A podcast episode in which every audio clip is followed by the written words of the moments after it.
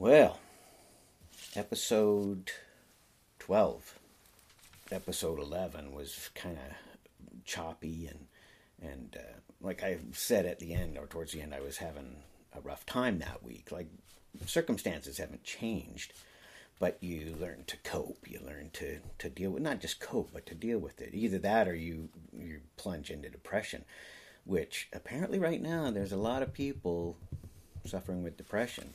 Now, having sadness is one thing, uh, feelings of being depressed are another. But when I say de- they're de- they're in depression, it's a deep it's a deep thing. It, it's more than just uh, I feel sad, you know. And the problem is we tend to want to dwell on things, and it's good to examine, but not always good to dwell. I want to talk about the uh, some some stuff that happened in my childhood before I came to Canada, before I ever took LSD. My mom was uh, I, I grew up in like until I was eleven in Birmingham, Alabama. I was born there and lived there in the uh, in the sixties. It was uh, tumultuous. It was a tumultuous time in the South. My mom marched with uh, Martin Luther King. She marched in the uh, in the uh, Selma March. She she knew Martin Luther King, though how well I don't I wouldn't be able to say the same as Jesse Jackson and Ralph Abernathy and a lot of those guys that were you know Jackson was just a, a young man, maybe uh, you know maybe just learning the ropes from MLK, and I don't think he learned very well.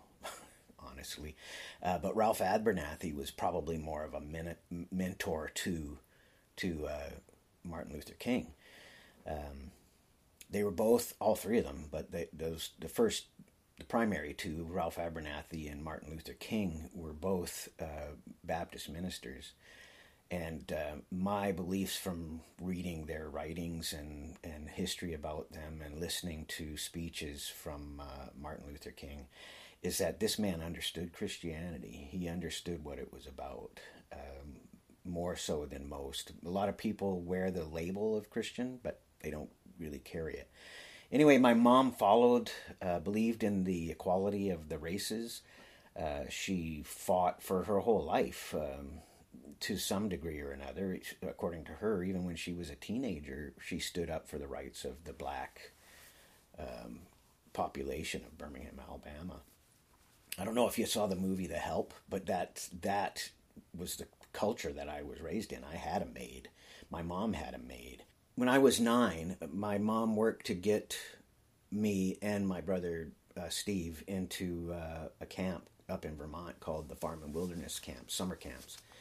They were run by a Quaker man, an idealistic Quaker um, fellow that uh, he bought a he bought a uh, a lake up in Vermont. He bought the whole property that surrounded the lake, and he established uh, three camps. Um, he he had a what he called the Indian camp or a native camp, um, where the the young men would come and uh, learn uh, live as First Nations or as as he perceived First Nations lived, uh, learn to forage and and uh, stuff like that. I didn't go to that camp. My brother Steve went to that camp. He could talk better to about what that one was. The the camp that I went to was was a uh, pioneers camp, so it was a it was a farm.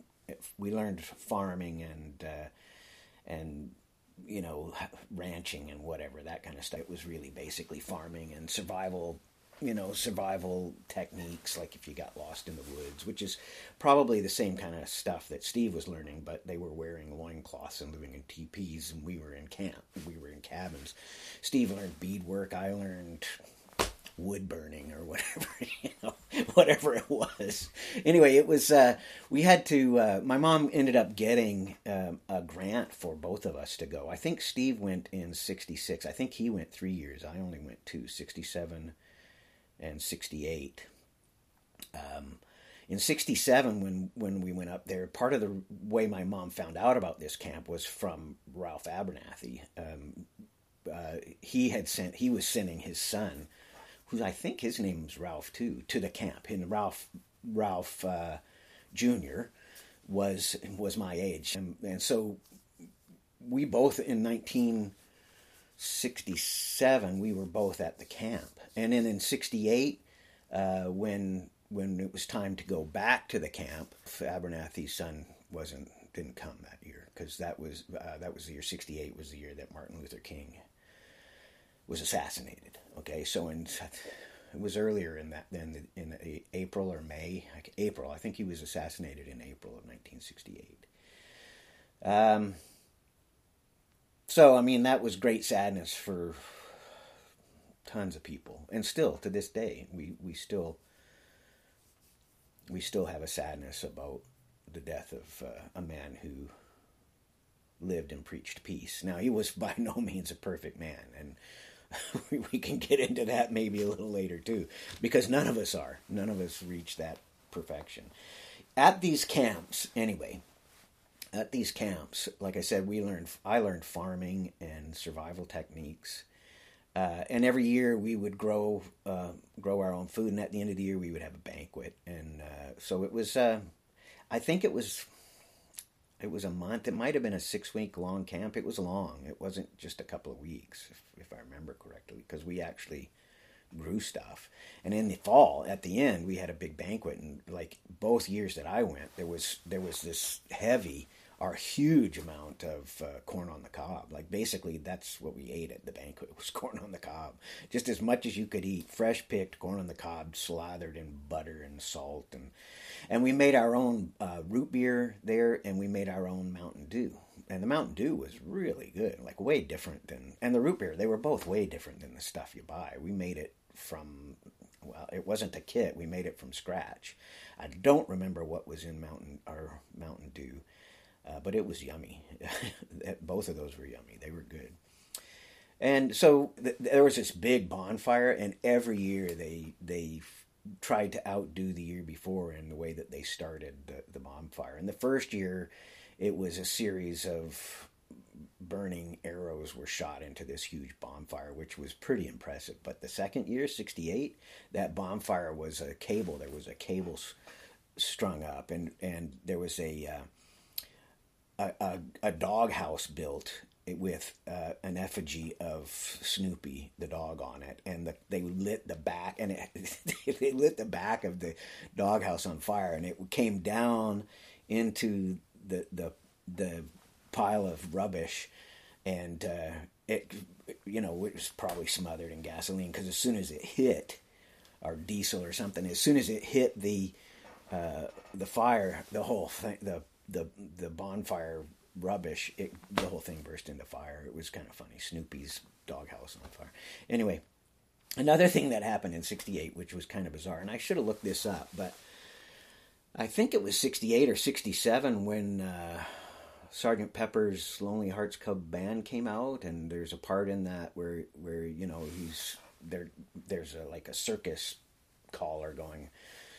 Um, describing what what's going to happen in Sergeant with Sergeant Pepper's Lonely Hearts Club Band, and then all of a sudden there's and let me introduce to you the one and only Billy Shears, Sergeant Pepper's Lonely Hearts Club Band. I, in camp in '68, there was a young guy my age whose name was Billy Shears. I remember clearly because uh, he got razzed a bit about it because the album was either you know, within a year had come out. I'm pretty sure. It, anyway, it was kind of funny. And another thing I remember about Billy Shears is on one of our hikes, uh, one of the hikes that we had through the woods. Um, this uh, Billy Shears, he we were walking across a log, and he was, I think, the first person to step on this log, or he fell off the log.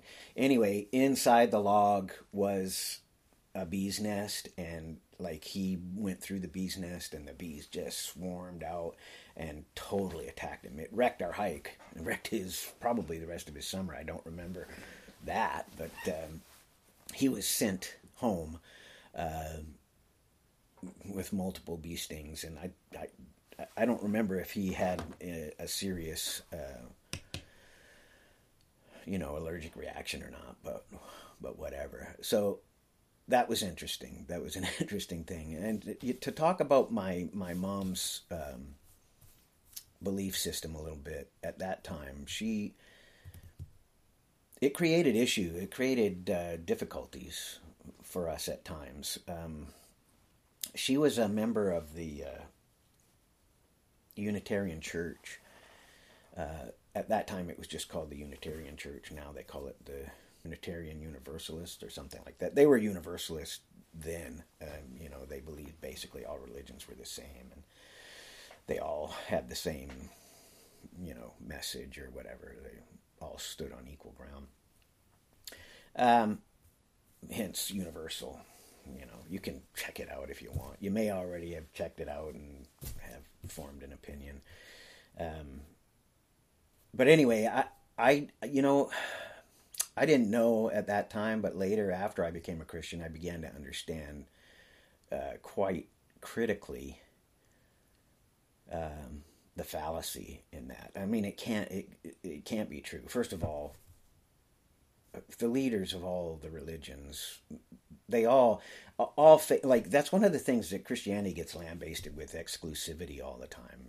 You know, you're exclusive. Well, they're all exclusive. Every single religion, faith in the world has exclusive uh, faith claims or whatever.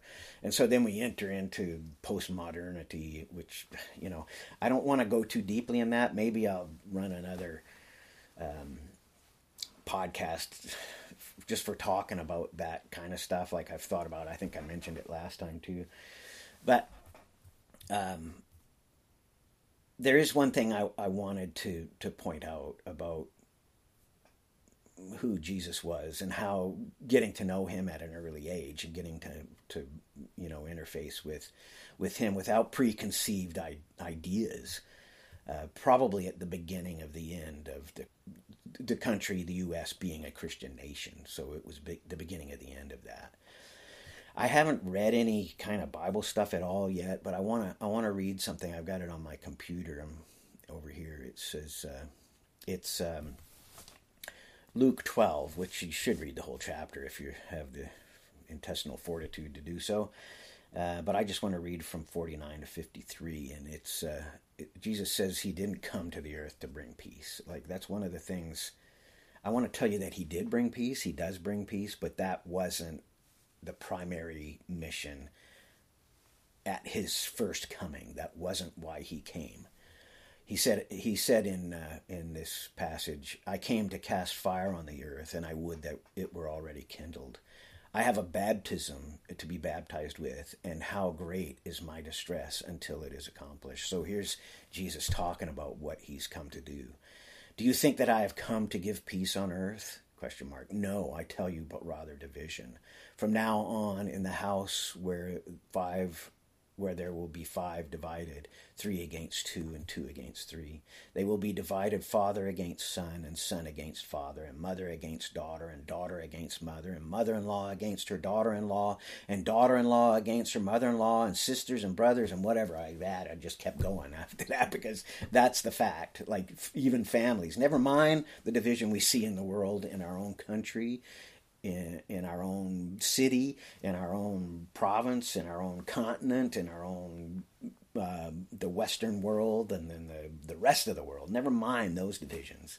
It's back to subsidiarity again, back to the, the smallest of governments, our families. There's division in our families, and it wasn't. It's because uh, like the division I'm talking about is strictly because of this belief in Christ. So either either you believe he is who he said he is, it's either liar, lunatic, or God. That's what C.S. Lewis said. It's liar, lunatic, or God. You, you believe it or you don't. That's the way it comes down to. The, I, you know, if you do think to go and read that um, passage, Luke twelve forty nine to fifty three, continue on reading uh, for fifty four to fifty six because it's it's pertinent to our age, to our time as well. Um, the thing is, um, when I said Jesus didn't come to bring peace, uh, he does bring peace, uh, but that's not that wasn't why he came. He came to to cast a fire of judgment on the earth. Um, so that was the beginning. That was the beginning of the judgment. Now we all we all like I was talking about judgment last time, and I got a lot of sympathy stuff, you know. And I, I thank you. I appreciate the sympathy. Um, and it's encouraging to know that people are listening and watching and and uh, and want to uh, encourage me. That I I thank you so much for that. Um, and uh, uh, it breeds a strong sense of affection. Like the people that reach out to me, I feel affectionately uh, drawn to you now. So thank you. but there, there is something else I wanted to quote from C.S. Lewis, and that was it came out of uh, the Lion, the Witch, and the Wardrobe. Um, see if I can read it. I wrote it in pencil, which probably wasn't the best idea. Um, so the Lion, the Witch, and the Wardrobe, Mr. Beaver, uh, when he's talking about Aslan. Now, Aslan in the Lion, the Witch, and Wardrobe, Aslan is a, a, proto- prototype, a stereotype of of Jesus. Okay, the Son of God, the Lion. You know, like and and the way that he's presented in in the Chronicles of Narnia is really cool. Like C.S. Lewis does a great job. But there's one point when I think it was Lucy. He was talking to Lucy, and he said, and she says, "Is is he safe?" is Aslan safe? And Mr. Beaver says, Who said anything about safe? Of course he isn't safe, but he's good. And that's that's where we draw that's where we draw this line. This dif- this we differentiate between uh, judgment and fear and mercy. It gets complicated again. I don't know if I have enough time to go into it, but the fact of the matter is, nobody else, no other spiritual leader uh, of any of the main religions of of the, the, the world's biggest and most predominant religions. None of them ever came and said, "Hey, I'm God. I'm the Son of God. I've come to save you. It you need to look at me." They all came and did something different than that. They came and said, "I'm not the one. I only point the way." Or I found this uh, tablet, or I whatever it is, however it is none of them live up to the claims of Jesus. And that's part of the reason why he's so hated, and yet part of the reason why we, even those who are from other faiths, are drawn to him. There's a difference about what he says and who he says he is. It's a different story completely. If you read the Old Testament compared to just about, we all long for judgment. I spoke about judgment last time in mercy, and it got a little cloudy what I was saying, and I'd love to clear that up. It's not I don't think I have time right now to do that, but maybe. The fact of the matter is, is we all long for justice. We long for justice, and without judgment, there is no justice. So, we talk about love, love, love. We crave justice. I mean, what's happening in in in the U.S. Black Lives Matter. There's a, a, desire for justice. There's this craving for justice. Uh, are Hamas and, and Israel calling for justice. And the fact is that there is a judgment. There has to be a judgment. And this is this is the thing that another thing that you know Christians get burned for. They get slagged for. You know this believing in a judgment. How can a how can a loving God judge? Well, he has to. If there's no judgment, then what hope is there? You don't have any hope. The, the, the world has no hope. If there's no judgment, there's no way for justice. So if there is judgment, what happens then? Well, then, if there is judgment, then there's no hope for me. I know that I, don't live up to my own standards, never mind other people's standards. That's what I was talking about last time when I said I'm not a good father, I'm not a good husband, I'm not a good friend. Like, all of the, in my life, there's times where I'm a good father, I'm a good friend, and I'm a good husband but there's times when I'm not. And one time, one time of not being all that I need to be in any of those roles, judgment is required. Judgment is required for justice to take place. That's that is the point. So basically here Jesus is saying I didn't come to bring peace. He does bring peace. When you when you find out who he is, when you discover who he is and enter into a relationship with him, that's when the peace comes. And it's not, the exclusivity doesn't, it's not a catalyst for arrogance. Because of what I just said, I'm, I require that I be judged. So this, this mercy thing, this is when I said last time someone has to pay, that's why Jesus came. That was the fire to cast judgment, to, to bring fire upon the earth that's what fire in the Old Testament, if you read it, and even in the New Testament, when they talk about fire, it's for purification. It's for uh, it, it's for uh, um, cleansing. It's for it's for judgment. It's a it's a it's for judgment. It signifies ju- judgment. Okay, so when you understand these things, it has to affect you. Okay, so back to that thing I said last time, which I should probably say every time. If there's anything in what I say, and it's not me, it's it's the Holy Spirit that's pulling you, drawing you, tugging on you. I said piercing you last time. If there's anything that rings true in this, then you need to look you need to look at it. You need to examine it. You need to put aside any presuppositions you have about what Christianity is, what Jesus taught, what church churches teach, what anybody teaches. Like there's good stuff in the churches. I'm not slagging the churches. You know, put a bunch of imperfect people together and you're going to have it's back to what I talked about being in grade uh, grade seven. All the thirteen year olds all together locked up in a room. you know, like you got the same thing in churches. You got the same thing in communities. You got the same thing. So some way, somehow, you got to find a way to live and exist in peace, in that peace, and it's an inner peace. You have to have it on the inside, because there is going to be no outer peace. We can call peace, peace, peace. We can come up with solutions like socialism or Marxism or uh, capitalism or whatever. Those things are those are ideas, and they have some basis in truth, maybe, and and they have some positive things going for them, but they're not the truth. There's one the truth, according to Jesus, and either he's a liar or a lunatic or he's God because he said he was God. So that either either he's a liar because he said he was God, or he's just plain crazy.